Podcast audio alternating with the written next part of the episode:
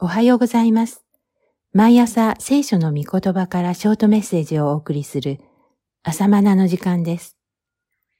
今日は、ナホム書第一章三節の御言葉です。主は怒ること遅く力強き者。主は罰すべき者を決して許されない者。主の道はつむじ風と大風の中にあり、雲はその足の塵である。ナホムはアッシリア帝国の首都ニネベに使わされた預言者で、彼はニネベの滅亡を予言しました。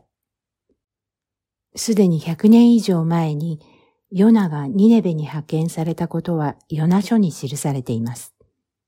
その時、ニネベの人々は王をはじめ奴隷に至るまで悔い改め、滅亡を逃れたのでした。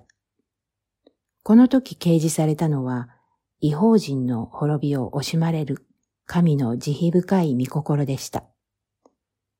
しかしその後のニネベ、つまりアッシリア帝国は、再び拡張路線に舵を切り、ついには北イスラエル王国を侵略。南はエジプトをも手中に収め、今や南ユダ王国を飲み込まんとする勢いでした。そんなニネベに対してナホムは予言したのです。冒頭の聖句のように、主は怒ることを遅くあられる神です。しかし、罪を永遠に放置されるお方ではありません。罰すべきものを決して許されないものであると語られています。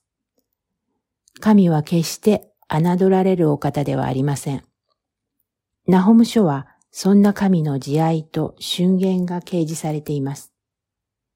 一体このような神の見前に立つことのできるものがあるでしょうか誰が彼の憤りの前に立つことができよう誰が彼の燃える怒りに耐えることができようその憤りは火のように注がれ、岩も彼によって裂かれる。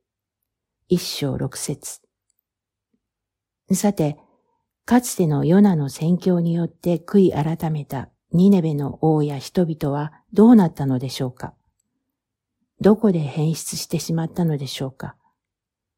あのガラテヤの人々について語ったパウロの言葉が思い出されます。あなた方はそんなに物分かりが悪いのか。御霊で始めたのに、今になって肉で仕上げるというのか。あれほどの大きな経験をしたことは無駄であったのか。まさか無駄ではあるまい。ガラテヤ三章三から四節どんなに信仰深い出来事も、それが自慢になったり慢心へとつながるなら、肉で仕上げるという結果に終わります。ですから、初めから終わりに至るまで、神の精霊の助けを求めなければなりません。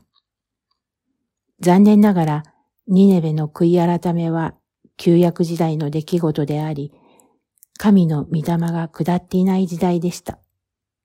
しかし、今は新約の時代。求める者には御霊を賜る恵みの時代です。御霊によって完成させよう。